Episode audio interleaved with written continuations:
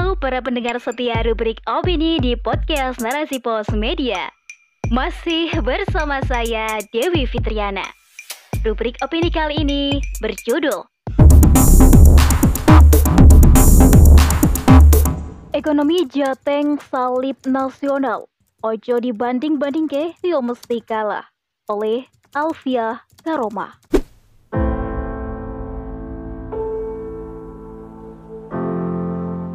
Badan Pusat Statistik Jawa Tengah mengeluarkan laporan bahwa pertumbuhan ekonomi di Jawa Tengah pada kuartal 2 2022 secara tahunan mencapai 5,66 persen. Dengan demikian, pertumbuhan ekonomi di Jateng ini menyalip angka pertumbuhan ekonomi nasional di angka 5,44 secara tahunan. Kepala BPS Jateng, Adi Wiriani pada Jumat 5 Agustus 2022 menginformasikan bahwa badan statistik tersebut mengamati dari sekitar 17 lapangan usaha secara tahunan pertumbuhan ekonomi Jawa Tengah kuartal 2 2022 sekitar 5,66 persen dan pertumbuhan ekonomi ini secara nisbi lebih baik dibandingkan angka nasional yang sekitar 5,44 persen. Sejak triwulan 4 2021 sampai triwulan 2 2022, perbaikan ekonomi secara nisbi mengangkat Jateng di atas rata-rata angka nasional.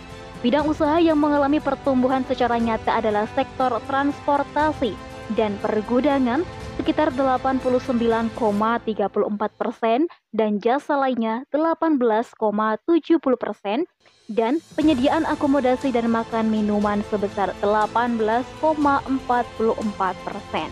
Ini menunjukkan bahwa sektor transportasi dan pergudangan berperan sangat signifikan dalam pertumbuhan ekonomi di provinsi yang beribu kotakan Semarang itu. Pihaknya mengatakan ini menjadi salah satu efek adanya tol Trans Jawa termasuk yang menghubungkan Semarang dan Solo sehingga pergerakan masyarakat untuk kerja, wisata, dan sekolah menunjukkan peningkatan yang berarti. Ganjar Pranowo sebagai Gubernur Jawa Tengah lantas membeberkan resep bagaimana cara Jateng meraih pertumbuhan ekonomi yang mampu menyalip angka nasional. Ia menyampaikan bahwa ini adalah hasil kerja sama jajaran bupati sampai wali kota mereka membuka keran dan memudahkan investasi di daerah mereka, yakni perannya sebagai pemerintah daerah dalam memberikan fasilitas perizinan investasi. Bagi Ganjar, ini adalah kunci pentingnya. Karena dengan demikian proses perizinan menjadi lebih mudah, efektif, dan efisien. Hal ini terlihat dari adanya usaha yang memaksimalkan kawasan ekonomi khusus kawasan industri terpadu dan beberapa kawasan industri lain untuk memberikan fasilitas kepada calon investor dari dalam maupun luar negeri. Sampai-sampai kiprahnya disanjung oleh pemilik Busan Indonesia Center Kim So 2. Ia akhirnya memutuskan berinvestasi di Jateng karena dianggap sebagai provinsi yang ramah dan mudah untuk para investor dengan kebijakan satu pintunya. Selain kemudahan investasi, Ganjar juga mengklaim pertumbuhan ekonomi di Jateng tak lepas dari peran para petani. Para penyangga tatanan negara Indonesia ini memiliki andil besar dalam menyokong kemajuan di sektor pertanian. Namun, jika ditilik dari faktanya, apakah benar petaninya sendiri sudah sejahtera? Dari fakta tersebut justru menjadi titik kritis dengan pencapaian angka pertumbuhan ekonomi tersebut. Apakah benar rakyat merasakan kesejahteraan dari pertumbuhan ekonomi tersebut? Dengan kemudahan investasi, apakah benar berdampak baik pada kesejahteraan masyarakat? Atau para pemain usaha lokal? Ataukah justru para pemilik modal besar dalam negeri maupun luar negeri lah yang diuntungkan dari kebijakan ini? Faktanya di satu sisi Kementerian Perindustrian justru menghadapi situasi sulit manakala diberi beban menggenjot produksi dalam negeri.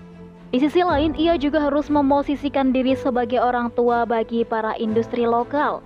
Ia wajib mengayomi tunas-tunas dari industri lokal yang kerap lemah, termasuk industri kecil menengah sektor komponen. Derasnya investasi asing membuat para pelaku usaha kesulitan mengatasi pelonjakan harga bahan baku.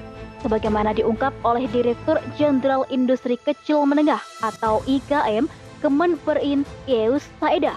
Ia mengatakan hingga saat ini berbagai kebijakan yang diperuntukkan bagi pelaku industri komponen lokal yang mayoritas tergolong industri menengah itu seperti mandul, saat ini pelaku komponen lokal terbelit oleh mahalnya ongkos bahan baku yang mesti diimpor dan kini harganya melejit akibat melemahnya nilai tukar rupiah. Bagi Ganjar, dengan tingginya investor yang menanamkan modal diharapkan akan mendongkrak ekonomi daerah, mengurangi pengangguran, membuka lapangan pekerjaan, dan mengurangi kemiskinan di Jawa Tengah. Sekilas peran tersebut tampak baik dan positif.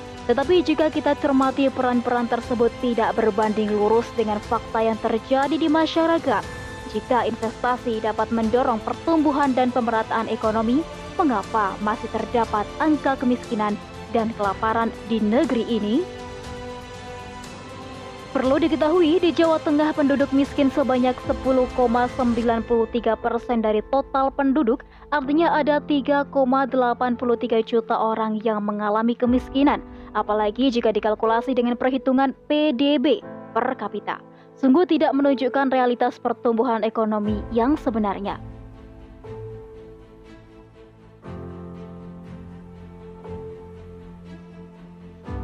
Bagaimana mungkin pertumbuhan ekonomi dihitung dengan membagi rata pendapatan rakyat? Sementara aktualnya, pendapatan yang mendominasi perhitungan tersebut adalah golongan elit saja, bukan rakyat menengah ke bawah. Bahkan, definisi miskinnya sendiri patut untuk dikritisi. BPS menjelaskan kemiskinan sebagai ketidakmampuan memenuhi kebutuhan dasar yang diukur dari pengeluaran. Jika pengeluarannya 500 ribu per kapita per bulan ini dikatakan tidaklah mengalami kemiskinan, realitasnya kebutuhan makan termurah, pendidikan, dan kesehatan pastilah melebihi angka tersebut. Kemudian benarkah investasi mengatasi masalah pengangguran? Faktanya, tingkat pengangguran terbuka atau TPT penduduk Jawa Tengah pada tahun 2019 sebesar 5,95 persen. Ironisnya, di daerah yang di sana dibangun kawasan industri terbesar, yakni KIT Batang, TPT-nya mencapai 6,59 persen Angka ini melebihi TPT Provinsi Jateng. Bagaimana pemerintah menjawab hal ini dengan investasi yang konon dapat membuka lapangan kerja? Mengutip dari investindonesia.co.id, faktor utama yang menjadi salah satu faktor penting investor asing melirik Indonesia adalah sumber daya alamnya. Indonesia memiliki sumber daya alam yang sangat berlimpah, mulai dari sumber daya minyak bumi, hasil tambang maupun sumber gas alamnya. Ini menjadi kebanggaan besar sekaligus malapetaka jika potensi ini dikelola dengan paradigma yang salah, yaitu paradigma ideologi kapitalisme. Di sisi lain, kehadiran investasi sejatinya bisa menjadi ancaman bagi pengusaha lokal, sebab dalam proyek investasi tidak sedikit para investor itu membawa serta produk asal negara mereka dalam pembangunan yang dilakukan. Meski yang terjadi transfer teknologi, hal itu tidak mengubah dominasi asing dalam menggarap proyek-proyek strategis negara. Pada akhirnya, rakyat harus merasa puas sebatas menjadi buruh bagi perusahaan korporasi atau asing. Lahirnya, kebijakan ini tidak terlepas dari penerapan ideologi kapitalisme yang meniscayakan adanya liberalisasi ekonomi di segala lini penguasa hanya bertindak sebagai regulator dan fasilitator dengan mengesahkan UU yang pro-kapitalis neoliberal. Bekerja untuk memenuhi hasrat kapitalis namun lalai dan abai dengan tugas utamanya untuk memenuhi kebutuhan dasar dan kesejahteraan rakyat. Kegiatan investasi dalam Islam wajib terikat dengan syariat Islam oleh karenanya, siapa pun yang terlibat dalam investasi harus memahami hukum-hukum syariat secara seksama. Dengan begitu, ia bisa terhindar dari investasi yang diharamkan dalam Islam. Hanya saja Islam melarang investasi yang terkait dengan bisnis haram, fasilitas publik seperti rumah sakit, bandara, jalan, dan sebagainya, serta utang luar negeri. Sebab hal tersebut dapat menjadi jalan bagi orang-orang kafir menguasai negeri kaum muslimin. Perbedaan paling mendasar antara Islam dan kapitalis dalam investasi adalah batasan kepemilikan. Ekonomi kapitalisme tidak mengenal batasan kepemilikan. Siapa saja yang bermodal besar dapat memiliki apa pun, termasuk kepemilikan umum seperti barang tambang, sarana publik, dan sejenisnya. Sementara Islam membagi kepemilikan menjadi tiga, yaitu kepemilikan individu, umum, dan negara. Dalam hal kepemilikan umum, negara dilarang memperjualbelikan kepada individu atau swasta. Negaralah pihak yang bertanggung jawab mengelola harta kepemilikan umum untuk dikembalikan hasilnya kepada rakyat. Rasulullah Shallallahu Alaihi Wasallam bersabda, kaum muslim berserikat dalam tiga perkara, yaitu padang rumput, air, dan api. Hadis riwayat Abu Dawud dan Ahmad. Hendaknya Jawa Tengah sadar status angka pertumbuhan ekonomi yang melebihi angka nasional sejatinya bukanlah prestasi. Ojo dibanding-banding ke, podo wae. Dengan permasalahan ekonomi skala nasional, selama masih mengadopsi sistem kapitalis liberal yang terjadi pasti pengangguran, kemiskinan, dan jurang kesenjangan yang lebar. Jika ingin menjadi negara kuat dan maju, tidak ada jalan lain kecuali mencampakkan sistem kapitalisme yang menjadi biang kerok segala permasalahan ekonomi di negeri ini. Dibandingkan dengan performa ekonomi pada masa kejayaan Islam di masa lalu, kapitalisme, yo mesti kalah. Terbukti selama 13 abad lamanya, Islam mampu mensejahterakan rakyatnya. Wallahu alam bisawab.